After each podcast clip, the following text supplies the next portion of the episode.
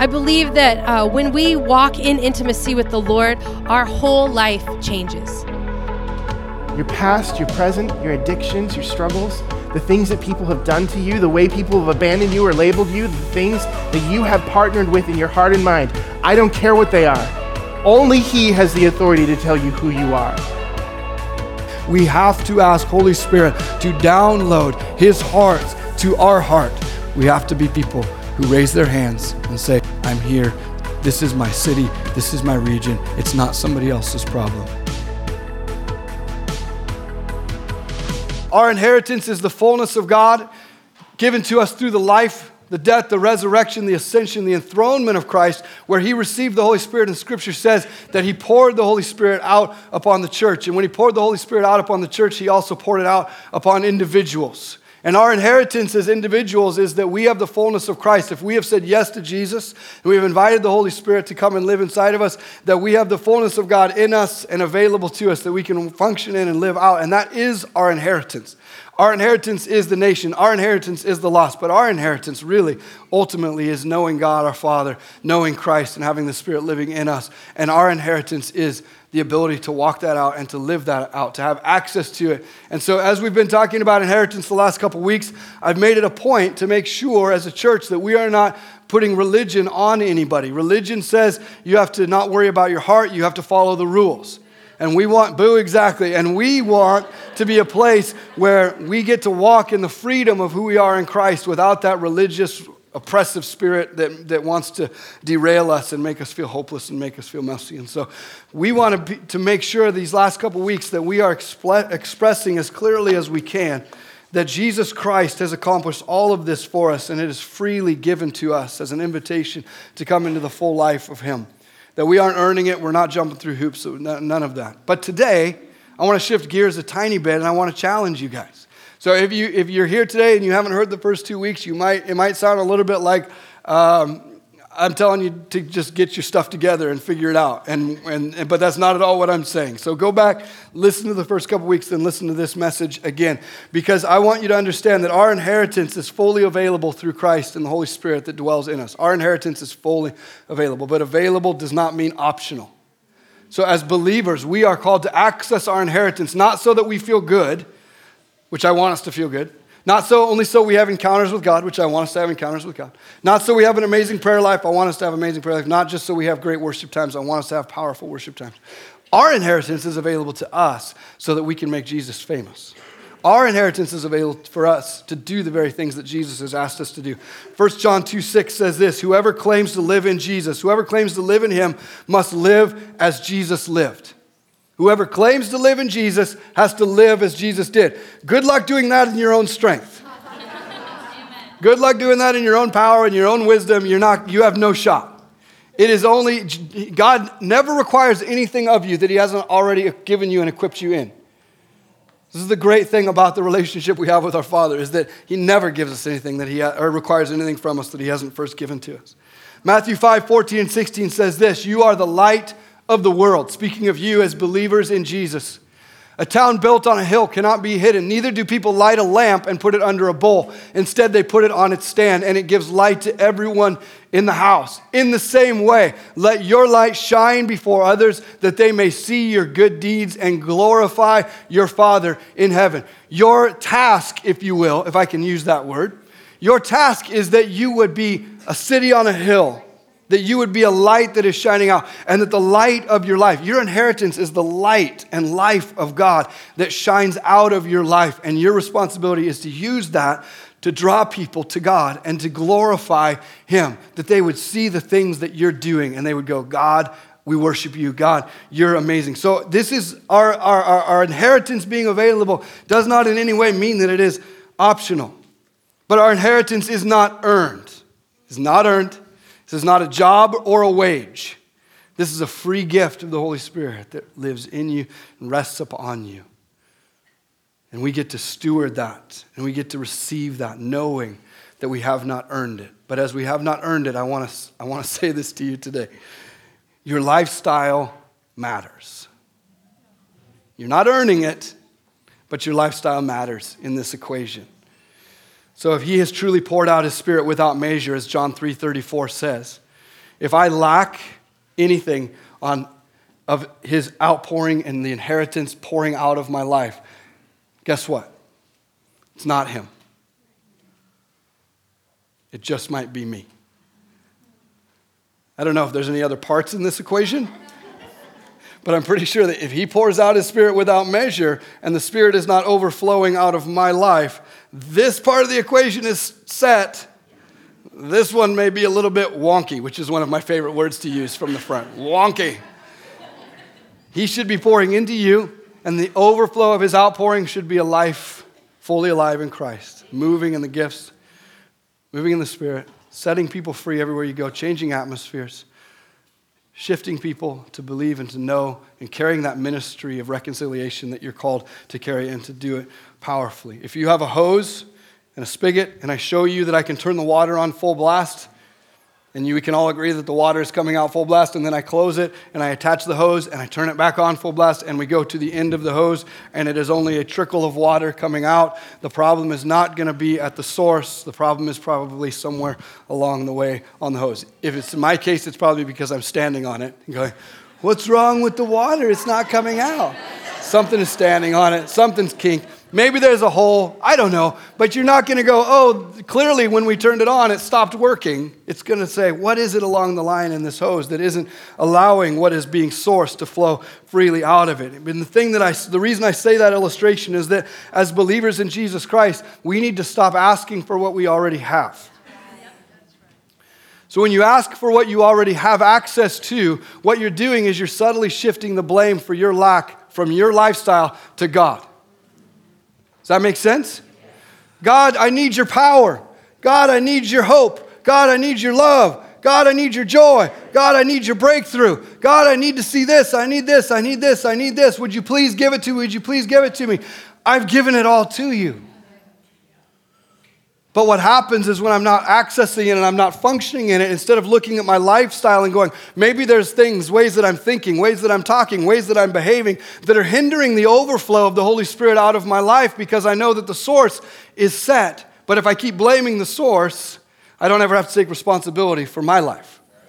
So we have to stop asking for what we already have. We need to start worshiping for what he has poured out and then asking him, How do I come into alignment, perfect alignment? How do I live my life in alignment with you so that my life can be an overflow of the fullness of Jesus Christ?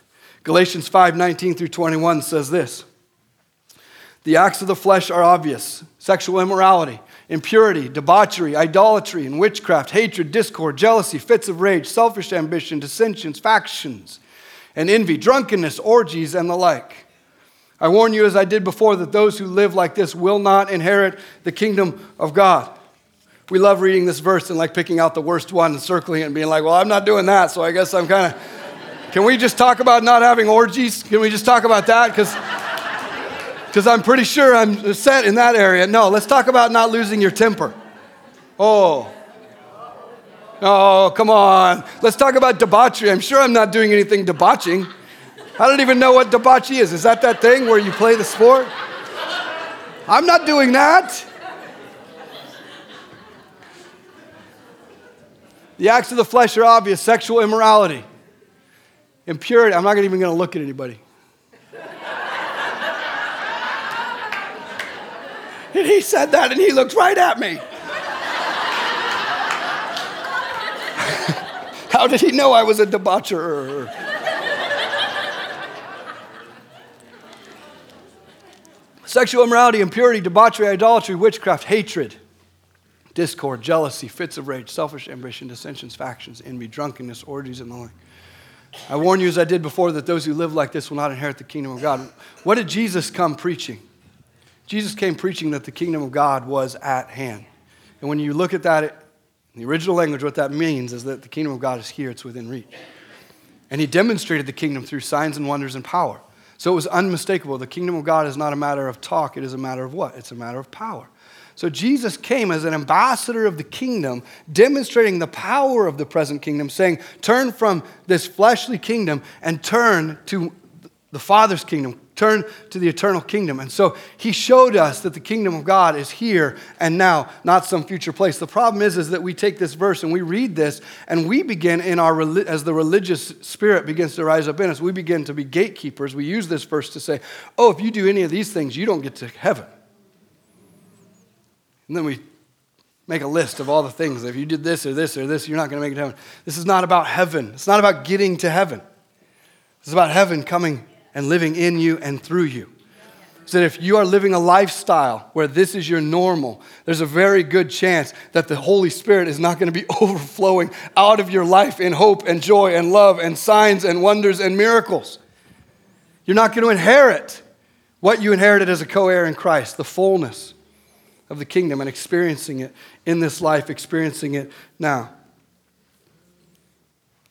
Not inheriting the kingdom, it's not a future warning that you're not going to get to heaven. It's a present warning that we would be able to look at our life and go, oh no, why am I worried about heaven if I'm not even seeing heaven as a reality in my life right now? It's a present warning to say, wake up. Yeah, eternal life, it's all there. But look, if you want to see it in your life, you can't live this way. There's a good chance that if we're talking about operating in our inheritance, that our lifestyle matters if you're not inheriting, if you're not presently experiencing the kingdom of God, it could be very well be because of a lack of faith in your adoption as a son or a daughter, or it could be lack of follow through in your actions in the lordship of Jesus Christ and what he's calling you to, to walk out in obedience. When we're not experiencing the fullness of God in Christ in and around and through our lives, we become sick. Religion makes us sick. It is hope deferred. You guys know the verse, Proverbs 13 12, that hope deferred makes the heart sick. What it means by deferred hope is when we as believers aren't experiencing the present reality of a, res- of a resurrected Christ and an indwelling Holy Spirit, when we're not experiencing that as our reality, we are saying, oh, all the, all the hope that Jesus brought, it's all for the future when I get to heaven. And so we live going, it's okay that I'm not experiencing that as my present reality because when I get to heaven, I will, I will have that. All the while, what we're doing is we're deferring hope to a future place instead of taking responsibility for how we align our lives with God here and now. And so we're not experiencing the fullness of what Scripture says that we should be experiencing on a day out and uh, day in and day out basis. And that defers our hope. And so we sit in church and we sing songs about the fullness of God. We sing songs about the miracle of God. We sing songs about the presence of God. We listen to messages about this, but we never experience it in our life. And we go, that's okay. I'll experience it when I get to heaven. But our heart is dying inside. We're sick with religion. The antidote of that is the fullness of the Holy Spirit. The antidote of that is bringing our life before Holy Spirit and saying, Where is it that I am doing my own thing? Where is it that I'm not living in alignment with you and living a lifestyle of humility and, and, and, and, owning our stuff and confession and repentance and saying, God, bring me back into alignment with you so that the overflow of my life would be the fullness of the Holy Spirit, that I would be fully alive. We don't want to have this style of following Jesus where we defer everything to the future instead of realizing that all of God's promises are currently, right now, yes and amen in Christ Jesus. Galatians 6 8 says it this way The one who sows to please his flesh from the flesh will reap destruction, but the one who sows to please the Spirit from the Spirit will reap eternal life. The one who sows to please the flesh will the flesh will reap destruction, but the one who sows to please the Spirit from the Spirit will reap eternal life. And this is eternal life. Eternal life doesn't begin when you die. Eternal life for you began when you die in Christ and come alive in Him. That's what eternal life is. It is the fullness of a life that is embedded and anchored in eternity. It doesn't have a beginning point. It is the life of Christ that is in us. And if we just sow our behavior, our behavior doing what we want, what we want, what we want, you know what's going to happen? We're going to begin to reap destruction because all we're doing is making decisions for what satisfies us and what we want. But if we come into alignment with the Spirit and say, Holy Spirit, what do you want? And we begin to align with Him and sow into those things, what's going to happen is that we will reap the reality of eternal life here and now as well as in the future. And so we want our hope to be present and future, not deferred, so that our hearts are getting sick. John 15, 2 and 15, 5 says it like this. This is Jesus. He cut, or this is the vine dresser. He cuts off every branch in me, Jesus, that bears no fruit, while every branch that does bear fruit, he prunes so that it will be even more fruitful. So, what we want is we want to live a lifestyle where we are aligned with Jesus and where the things in our life that are not bearing fruit, we give Him permission to remove those things. And then we give Him permission to say, in the areas of my life where I am growing, where there is life happening, I give you permission to prune those areas of my life. It's not all fun and games, is it? Sometimes you want to take things off of my life, and then when things are growing, you don't just go, hey, I'm glad they're growing. You're like, let me prune that a little bit. Let me just mess with that a little bit. But this is what he's doing. Why is that his heart? Because his heart is that we would experience the fullness of life. I am the vine, you are the branches. If you remain in me and I in you, you will bear much fruit. Apart from me, you can do nothing. This is to my Father's glory that you bear much fruit, showing yourselves to be my disciples. This is what he wants to do. He wants the fullness of our inheritance to manifest in our life here and now, that we would bear fruit, that the things that aren't would be removed, the things that are, that He would continue to build up so that we can bear more and more fruit and we can glorify Him. Proverbs 3:11 My son, do not reject the discipline of the Lord or loathe his reproof. For whom the Lord loves, he reproves, even as a father corrects the son in whom he delights. God wants to discipline us to fruitfulness. See, discipline is not about punitive measures to make us change behavior. Discipline, healthy discipline, always restores us to identity and always restores the standard. So, parents, you can use this at home.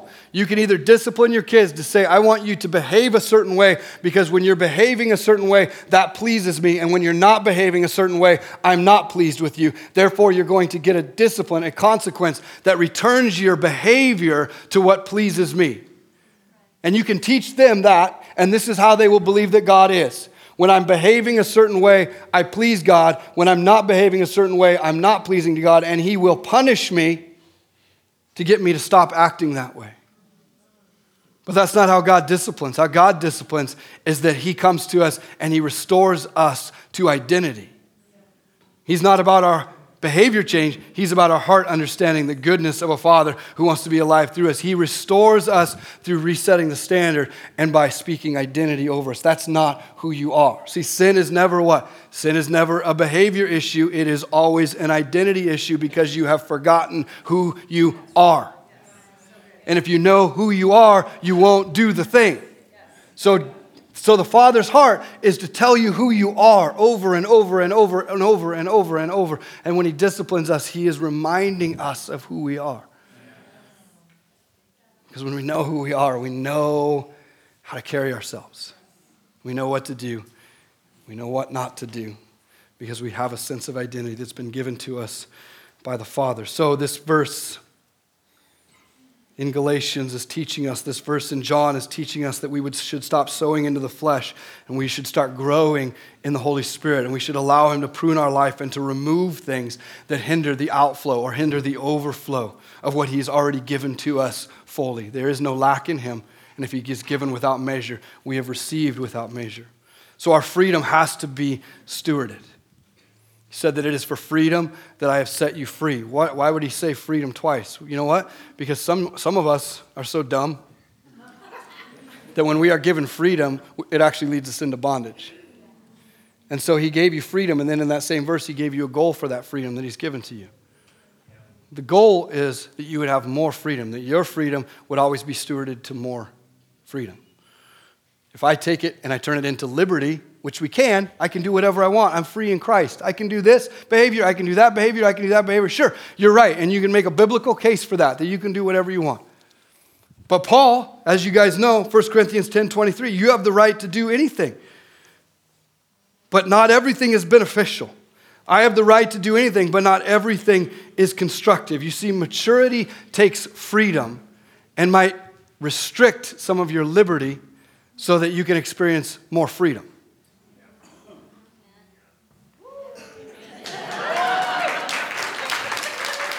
I know, you're all like, what? I don't even know what happened. I was, I was looking at the car going by.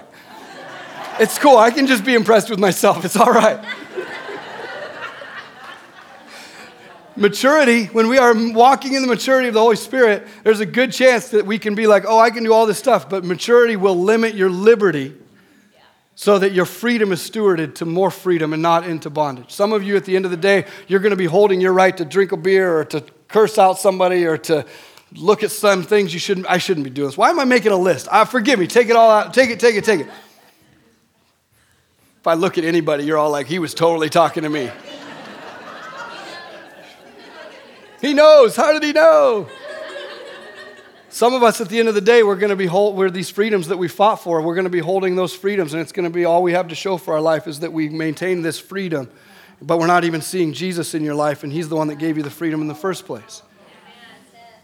So if you want to talk to me about freedom, yes, you're free. You're free to display Christ in every single area of your life. You're free to submit your life entirely to the Holy Spirit and ask Him permission for what you should do and what you shouldn't do. Your life matters in the equation of walking in your inheritance.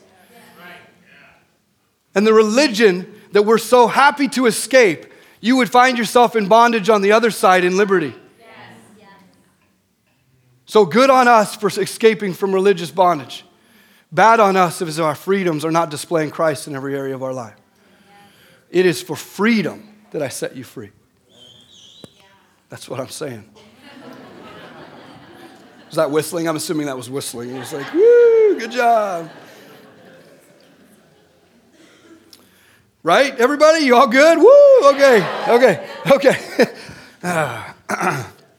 I mean, uh, yeah, okay. So,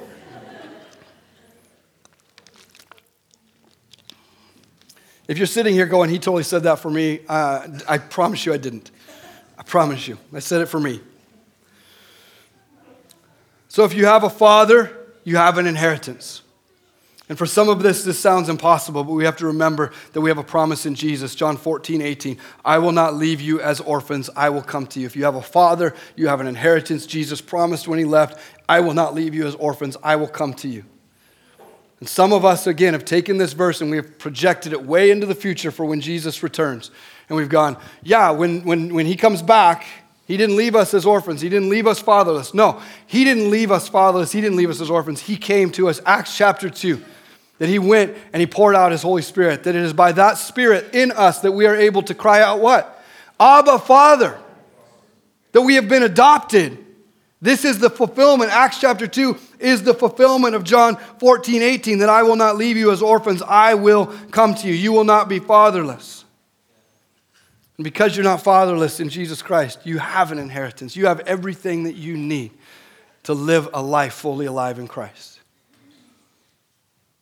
And if you don't know that, you're going to wake up every day and you're going to go, What do I have to do today to appease my master so that he's pleased with me? Or you're going to wake up every day and your eyes are going to pop open and you're going to go, What a joy it is to have a father who loves me and he's proud of me and has a purpose for my life today. What can I do to give that away to somebody today?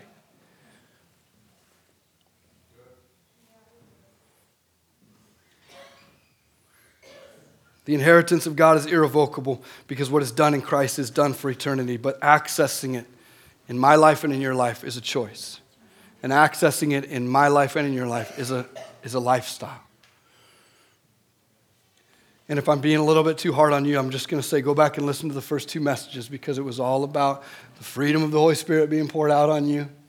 But I want to call you guys to account. And I want to say, I want to see Jesus alive in you. I want to see him moving through you. I want to see you, see you experiencing the stuff that you're supposed to be experiencing so that you're not deferring hope to a future place and all the while living sick in religion. So, inheritance, for us to walk in our inheritance, I want to just give you some application of this, of this teaching. Numbers 32, Exodus, it tells the story of the Israelites coming out of 400 years of slavery in Egypt.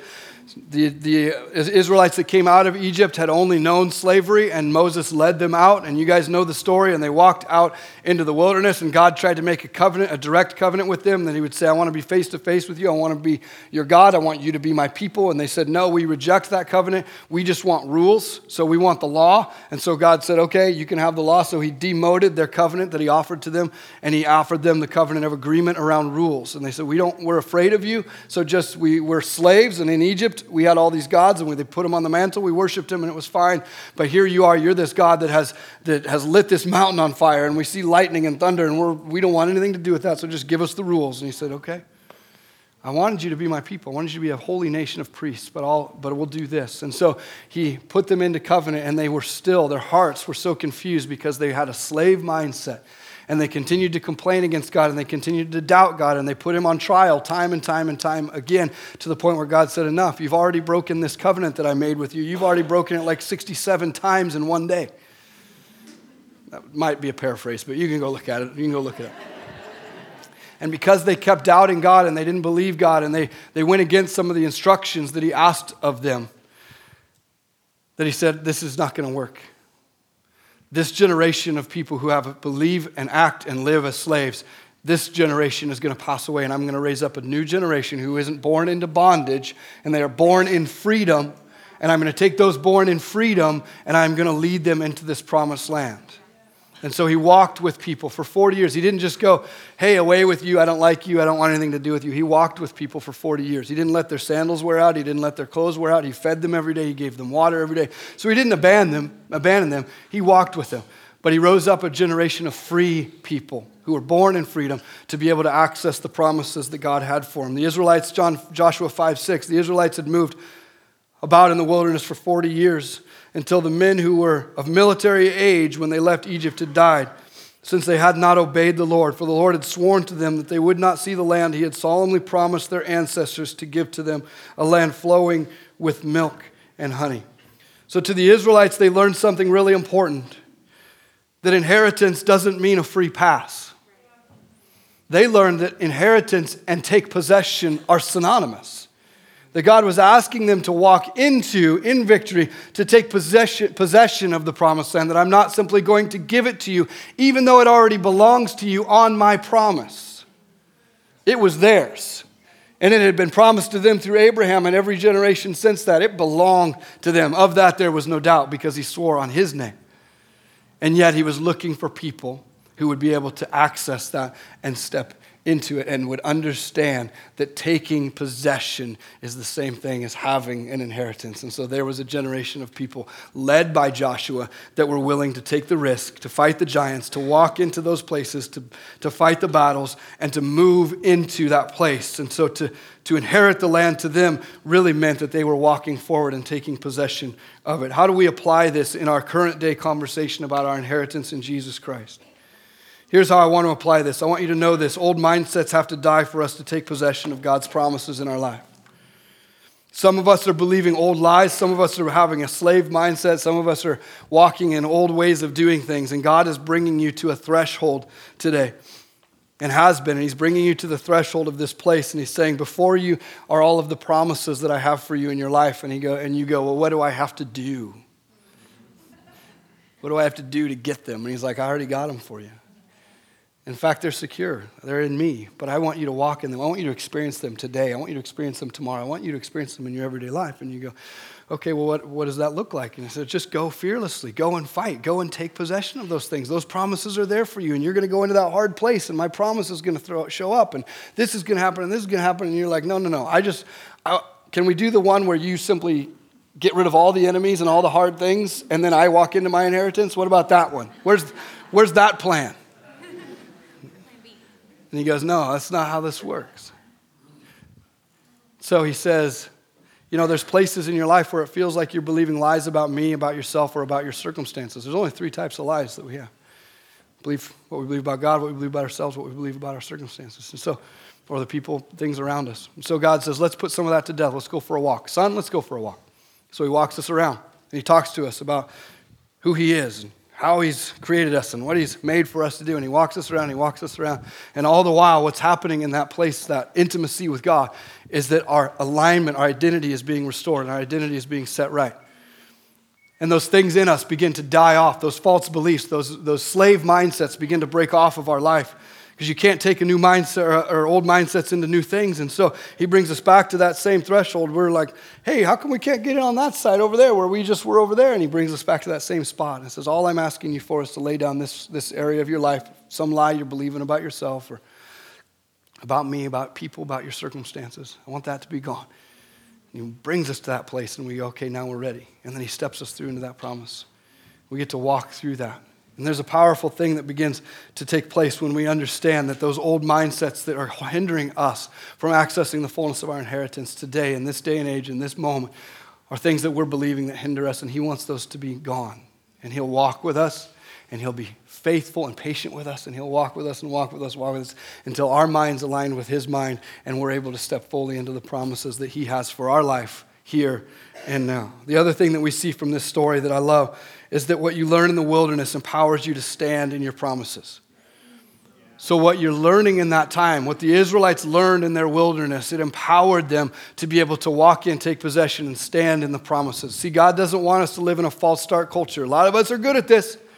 We get all excited and we go, oh, today's the day. And we run out there and we plant our flag in the promise of God. And as soon as the enemy shows up and goes, boo, we're like, pew, pew. See, it's in the journey that we are strengthened to be able to stand in the promise when the enemy wants to fight us off of it. He wants to show us things in our process that strengthen us so that we can possess the promises that God has for us.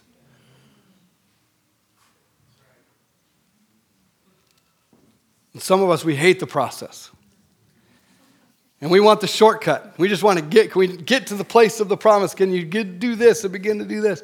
If you got out there and began to stand in God's promises, it would probably squash you if you weren't strong enough to stand in them. If you want a shortcut, you may arrive at the place that God wants you to be, but you may not be strong enough to remain there. And it is in walking with Him that He, uh, he speaks to us and empowers us and enriches us and builds us up so that we can stand in those places. He doesn't want a false start culture where we run out and run back. He means He wants us to take possession. Inheritance is synonymous with taking possession in your life, and He's building that up for you to be able to do that. What you learn in the wilderness empowers you to stand in your promises. Jesus learned in 40 days what it took the Israelites 40 years to learn in the wilderness. Because Jesus was led by the Holy Spirit and the Israelites were following law. And the Spirit led Jesus out into that wilderness place, and each one of his each of those places of identity were challenged. And as he said yes to God's identity, what God, what his Father spoke over him, who his Father said he was, and what his Father was asking him to do, each time he stood in that place, the enemy was pushed back.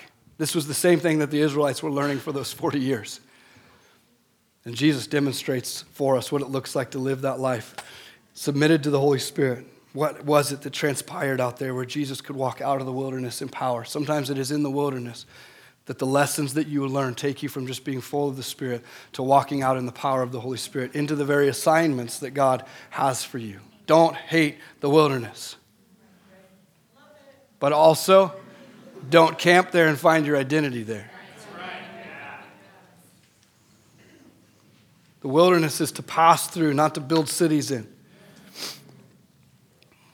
build lifestyles in, hang out in, get out of there as He shows you the things that you need to learn and moves forward.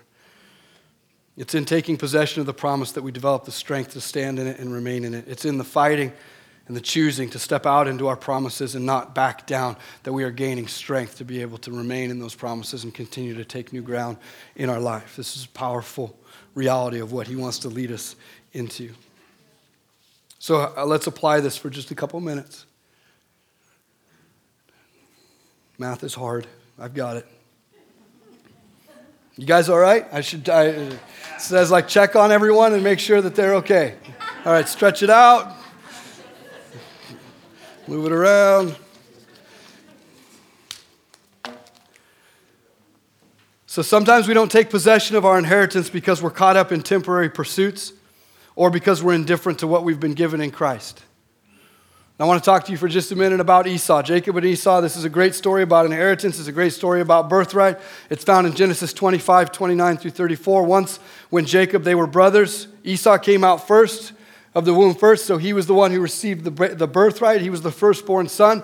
And it says that Jacob, for his whole life, was grasping at that birthright. He wanted the blessing of the father, and he wanted to receive that birthright. And so Jacob was always conspiring to get ahead of Esau in the line of inheritance and the line of blessing.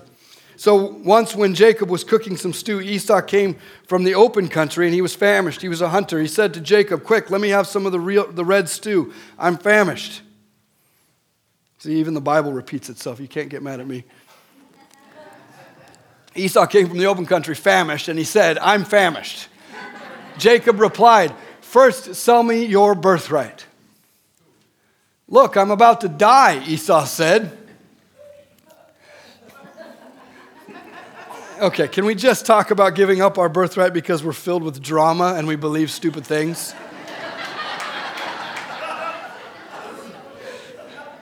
I can't stand in my inheritance in Christ because it's just so hard and I don't even know if I can get out of bed. Lie. But that person might be mean to me, but that thing is. Look, I'm about to die, Esau said. What good is the birthright to me? But Jacob said, Swear to me first. So he swore on oath to him, selling his birthright to Jacob. Then Jacob gave Esau some bread, some lentil stew, the New Living Translation says he went about his business, Esau, he went about his business, his life, indifferent to the fact that he had given up his birthright. He was indifferent to his birthright. He was indifferent that he'd given up his inheritance. Why was Esau so quick to give up his inheritance, besides drama, believing lies? Is that he wanted instant gratification, that he was trading, he was trading something that he held for temporary satisfaction. So if you show me somebody who isn't laying hold of their eternal promises of Jesus, if those aren't showing up in their everyday life, I will, there's a very good chance that I will show you someone who is living in, for temporary gratification, that they are getting their needs met by quick fixes, shortcuts, and temporary things. And what God is asking us to do to honor our inheritance is not to be like Esau, where we keep having our needs and our desires and our dreams dulled by temporary satisfactions, but that we step back from what is temporary and say, God, I will wait on you. Stir up a hunger in me for the things that you have created me for. Stir up a hunger in me for the things that are only alive in me in Christ. Stir up a hunger in me to be a man or a woman of righteousness set apart for you. Stir up a hunger and let me quit satisfying my hunger for you with quick fixes in this reality and in this time and in this place. I want to hunger for you. I do not want to be dulled by you. So, the question that I have for you this morning is what needs are you meeting your way that are quick fixes instead of God's way, which might require some patience and some perseverance and some process? And what would it look like? What would your life look like if you let go of those temporary things? And you just began to say, Stir up a fresh hunger in me for the things that you are and the things that you have for me. Hebrews 6 10 through 12 says this God is not unjust. He will not forget your work and the love you have shown him as you have helped his people and continue to help them. We want each of you to show this same diligence to the very end so that you, your hope may, for, whoa, whoa, whoa. Let me read it from up here. Uh, we want each of you to show the same diligence to the very end so that what you hope for may be fully realized. We do not want you to become lazy, but to imitate those who, through faith and patience, inherit what has been promised. Sometimes, to walk in our inheritance, it's going to take a little bit of faith, maybe a lot of faith. It's going to take a lot of patience. But the encouragement in the book of Hebrews is that we wouldn't lose heart in that process and that we would be like those who've gone before us and waited on His better instead of settling for just okay for now. The other reason that Esau was so quick to give, out, give up his birthright or his inheritance was that he was indifferent to what he had.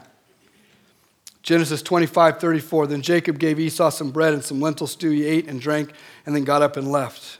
He went on about his business, his life, indifferent to the fact that he had given up his birthright. Indifferent means to treat with contempt. It means that he despised it, he thought lightly of it, he had little value for it. He had complacency towards it. He had a meh attitude. Meh. How many of you have meh attitudes sometimes where you're like, I just don't really care? Meh. Sell me your birthright. Eh, meh. All right, here, you can have it. Because he wasn't valuing what he had been given, and he wasn't valuing his inheritance, he wasn't valuing that birthright. And he treated it with contempt and he treated it with complacency.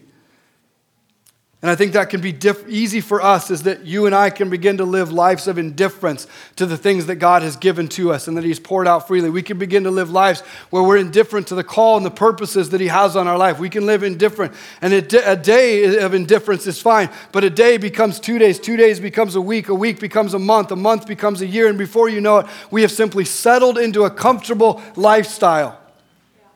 Where we are indifferent to the fullness of who Jesus Christ is and what the Holy Spirit has poured out upon us, and our call and our purpose to be a city on a hill, a light that shines out, glorifying Him, to be people who walk like Jesus walked.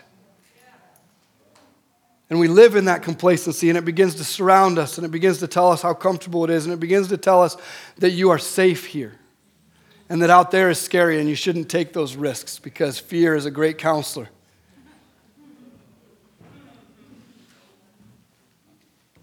Fear is not your friend. Fear wants you to be in bondage. Fear wants you to experience lack. Fear wants you to live a Christian faith that is hope deferred so that your heart goes sick in your relationship with God. And so we kick fear in the teeth. And we say, no more complacency. No more taking lightly what God has given to me. I want to walk in the fullness of my birthright as a son or as a daughter. I'm ready to rise up. Where have you grown indifferent to the fullness of Christ and what He's poured out in your life? And imagine with me what it would look like if you broke off that complacency and you just said yes again to Him. That's your inheritance. That's the fullness of what He has. So, having an inheritance, this is what having an inheritance in Christ means it means that all of heaven is behind you. All of heaven is behind you. We say it around here all the time. It's impossible for us to even articulate how much heaven, how much God, how much the Holy Spirit wants to get behind you as you live out a radical supernatural faith in Jesus Christ. I can't even put it into words how much heaven wants to get behind you, the things that heaven wants to do through you. I can't even describe it, and yet we forget that. And we walk out there and we just go about our life. But remember this because you have a father, you have an inheritance, and because you have an inheritance, you have everything that you need to live out the fullness of who you are in Christ, to live a lifestyle of overflow, and to live a lifestyle being fully alive in Christ. I believe that there are unclaimed inheritances all over this room.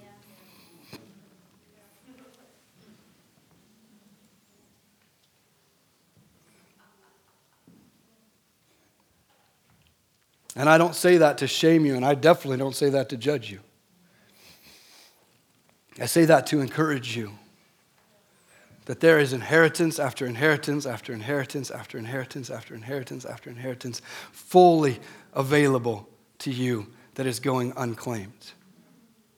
Your lifestyle matters in this equation, not because you're earning it, but because you are a son or a daughter who stewards it. Slaves get by with just enough. But if you are a son, you're a daughter, you can be trusted to steward your inheritance to the glory of your Father and for His purposes. And these are the inheritances that you have in this room. Romans 11 29. The gifts and the call of God on your life are irrevocable, they've always been there. It took Holy Spirit pouring into you to activate them to their fullest, but they have always been there. This is the picture I see picture I see is Jesus standing before Lazarus' tomb. And saying, Lazarus, come out. And his voice echoes into the tomb, and Lazarus wakes and comes to life and comes staggering out of that tomb. That before you, Jesus is standing in front of your life, and he's calling into these unclaimed inheritances. He's calling into these gifts and purposes and anointings that are on your life that aren't being, that aren't being used and they're not functioning right now. It doesn't mean that you have failed, it simply means that you need Jesus to stand before your life today and remind you and say, Come out, dreams, come out. Anointings come out. Freedom come out. Breakthrough come out. Gifts of knowledge come out. Gifts of prophecy come out. Prayer language come out. Supernatural miracles come out. Systems and structures to release businesses in this city come out. Ways to see marriages revitalized come out. Ways to see kids come fully alive in Christ. Systems, blueprints that are being downloaded for you, how to lead, come out. Come alive. I put those in you. Those are irrevocable. Those are mine. I gave them to you. I want you to have a lifestyle where you are in alignment with me so that what I pour out of me comes out of you.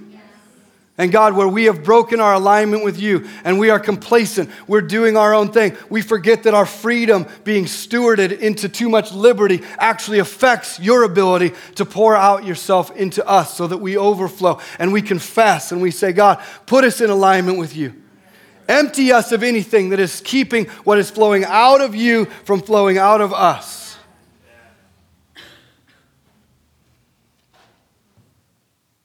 Right? I'm all done. Let me pray for you guys. Jesus, no more unclaimed inheritances in this room. Every single one of us, a son or a daughter, and we are brought into relationship by saying yes to you, Jesus Christ. There is no other way but through you. And as you, we have stepped through you, we have stepped into what it means to be co heirs with Christ. And as co heirs, we have received everything that was given to Christ. Everything that belongs to Jesus by nature is now ours through grace. Come on, learn that phrase. That'll change your life. Everything that belonged to Jesus by nature is now you can now access through his grace. And so God, We pray for unclaimed inheritances to rise up, to wake up. We pray for dreams to rise up, to wake up. We pray for people in this room right now that are feeling stirred by your spirit to make shifts in their lifestyles, that they would do it not out of a sense of shame, not out of a sense of duty, not out of a sense of performance. They would do it because of a heart condition where they want to be presented before you, ready to receive the fullness of who you are and ready to watch it overflow out of their life. God, let us be light let us be cities on a hill. Let us live our lifestyles in such a way. I pray for people, evangelists and prophets and teachers in this room, that there would be apostles, that there would be shepherds, gifts in this room that have gone dormant that would be released and raised up right now in Jesus' name. We pray for assignments and dreams and ideas to wake up in people's lives right now, blueprints to be downloaded. We pray that there would be people coming to know you, Jesus, not because we're getting people to come into this room but because the people in this room are rising up and walking out in the fullness of who they are as sons or daughters, and that that is bringing people into your kingdom, that that is returning sons and daughters, and prodigals are coming home. Why? Because we were prodigals too, and we know what reconciliation tastes like, and we know what it feels like. God, let people in this room lead masses of people into relationship with you. Let people in this room raise up businesses that change this city and the structure of this city. Let people in this room be downloaded with systems to change crime, to tra- change homelessness, to change drugs, to change abuse, to tra- change sexual trafficking. Raise it up in us, God. Let it not be somebody on a stage. Let it not be somebody famous somewhere else. Let it be us because we are your sons and your daughters. And because we are sons and daughters, we have an inheritance, and in our inheritance is the fullness of everything we need to change this world. Let it be. Let it be. Let it be. Stop asking for what you already have and start living in what you've been given in Jesus' name. Ah, you have it all. You are called, you are equipped, you are anointed in Jesus' name. You stand before God holy and blameless in Christ without a single fault. And when you stand before Him, He says, That's my son, that's my daughter. And He says, Watch what grace looks like when I pour it out on their life. He's showing off in you if you will let Him. In Jesus' name we pray. Amen. Amen. Love you guys.